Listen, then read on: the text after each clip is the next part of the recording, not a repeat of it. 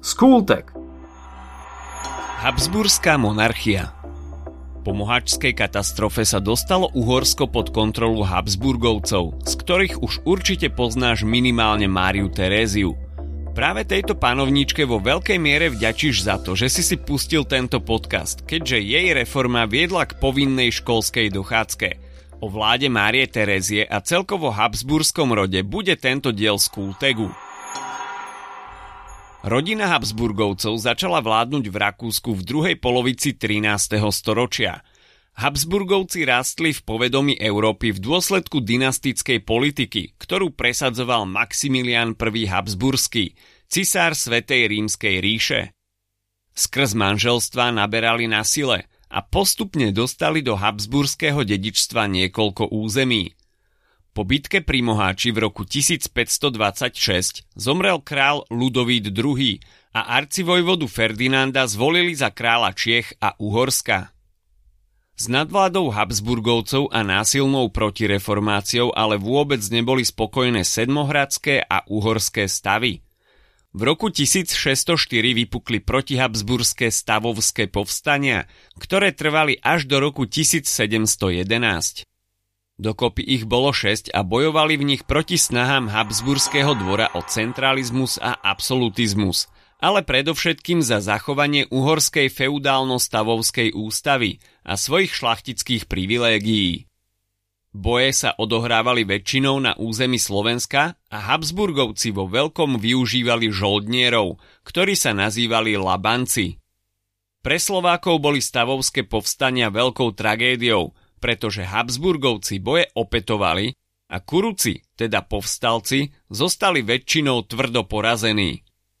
Hoci povstalci za každým neprehrali, v poslednom povstaní Františka II. Rákociho utrpeli tvrdú porážku – Napriek tomu v roku 1711, keď sa stavovské povstania definitívne skončili, si Habsburgovci udržali dedičný titul uhorských kráľov a uhorská šlachta svoje privilégia a slobody. Povstania súčasne priniesli náboženskú slobodu. Za najvýznamnejšiu panovničku Habsburskej monarchie sa považuje Mária Terézia. Na trón nastúpila v roku 1740 po smrti svojho otca.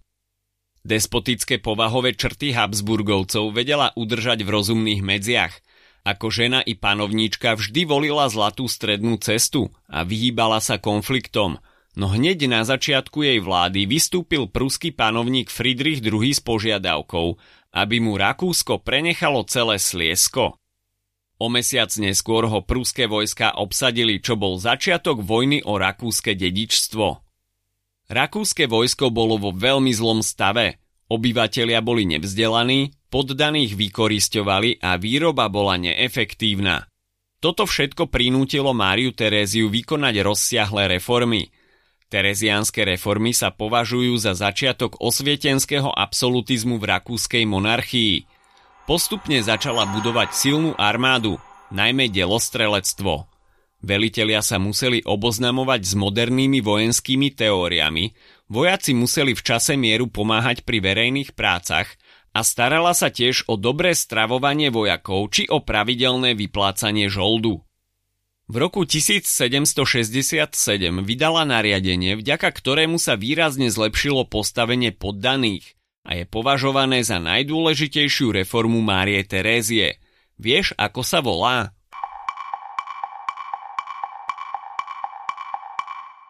Tereziánsky urbár zlepšil hospodárskú situáciu Úhorska a medzi zemepánom a poddaným nastal verejnoprávny vzťah. Tým sa zlepšilo sociálne postavenie poddaných.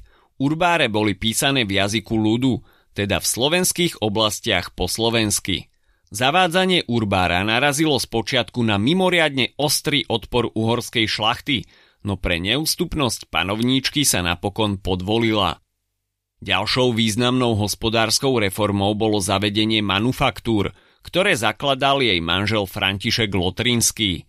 Manufaktúry zefektívnili výrobu, keďže sa ľudia špecializovali na jednu konkrétnu činnosť, ktorú aplikovali na všetky výrobky. Mária Terézia taktiež podporovala pestovanie nových plodín a krmovín, napríklad zemiakov, kukurice a tabaku. Reformu, za ktorú sme Máriu Teréziu ako deti príliš v láske nemali, zaviedla v roku 1777. Ratio Educationis položil základy veľkej reformy školstva. Umožnil vytváranie škôl s vyučovacím materinským jazykom a vydávať príslušné učebnice. Pre deti od 6 do 12 rokov sa zaviedla povinná školská dochádzka, čo bola dovtedy výsada predovšetkým detí šlachticov. Univerzity sa zoštátnili a už neboli riadené cirkvou. Zastarané súdnictvo, ktoré bolo dlhé staročia identické so stredovekým, Mária Terézia zreformovala v roku 1768. Zakázala vynášať rozsudky nad čarodejnicami, zmiernili sa telesné tresty a zrušila stredoveké mučenie – vydala nový jednotný občianský zákonník, podľa ktorého platilo, že pred súdmi sú všetci občania formálne rovní a poddaný mal právo na obhajcu. Vďaka týmto reformám začalo vojsko naberať na sile, zefektívnilo sa hospodárstvo a z Habsburskej monarchie sa stala opäť európska veľmoc. S manželom Františkom Lotrinským mala 16 detí a po jej smrti nastala Habsbursko-Lotrinská dynastia – na trón nastúpil v roku 1780 najstarší spomedzi ich synov. Vieš, ako sa volal? Štvrté najstaršie dieťa a prvý syn Márie Terézie bol Jozef II, ktorý pokračoval v šlapajách svojej matky. Rok po nástupe na trón vydal tolerančný patent, v ktorom vyhlásil náboženskú slobodu a občianskú rovnoprávnosť pre stúpencov ľubovoľného vierovýznania. Tolerančný patent ukončil protireformáciu v Habsburskej monarchii a využitím potenciálu stúpencov nekatolických náboženstiev podporil hospodársky rozvoj krajiny. Okrem neho vydal aj patent na zrušenie nevoľníctva, ktoré bolo nahradené poddanstvom. Táto zmena znamenala, že poddaní nepotrebovali súhlas, keď sa chceli odsťahovať z pánstva, keď chceli uzavrieť manželstvo, alebo keď chceli, aby sa ich deti vyučili v nejakom remesle. Záujem o vzdelanie bol zo strany poddaných veľmi vysoký, čo malo neskôr efekt na rast hospodárstva v krajine. Jozef II sa postaral aj o reformy štátnej správy a pokúsil sa zaviesť daňovú povinnosť aj na privilegované vrstvy, nariadil sčítanie obyvateľstva, očíslovanie domov a zjednotil Uhorskú a Sedmohradskú kráľovskú kanceláriu. Dovtedy bola úradným jazykom latinčina, ktorú nahradil nemčinou. Podporoval rozvoj jednotlivých domácich jazykov v monarchii a zrušil trest smrti či mučenie. Spolu s matkou Máriou Teréziou sú považovaní za najlepších panovníkov v histórii monarchie – po Jozefovi II. nastúpil na trón jeho brat Leopold II. Jeho vláda bola krátka, no počas nej sa neustále snažil urovnávať spory aj za cenu rastúcej moci šlachty či nastoleného mieru s Turkami. Po jeho nečakanej smrti zasadol na trón jeho prvorodený syn František II. Obdobie jeho panovania bolo poznačené expanzívnou politikou Napoleona Bonaparta – a ako odpoveď na jeho vyhlásenie francúzského cisárstva v roku 1804 vyhlásil František II nový štátny útvar. Rakúske cisárstvo sa premenovalo na Rakúsko-Uhorsko v roku 1867.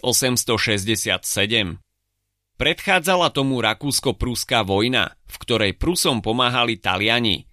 Tých síce Habsburgovci na talianskom fronte zdolali, no v bitke pri Hradci Králové to bol zo strany Prusov debakel. Definitívny koniec rakúskeho cisárstva prišiel v bitke pri Lamači a po rakúsko-uhorskom vyrovnaní sa zmenilo na Rakúsko-Uhorsko. Ak sa ti dnešný podcast páčil, nezabudni si vypočuť aj ďalšie epizódy z Kultegu alebo našej série Hashtag čitateľský denník.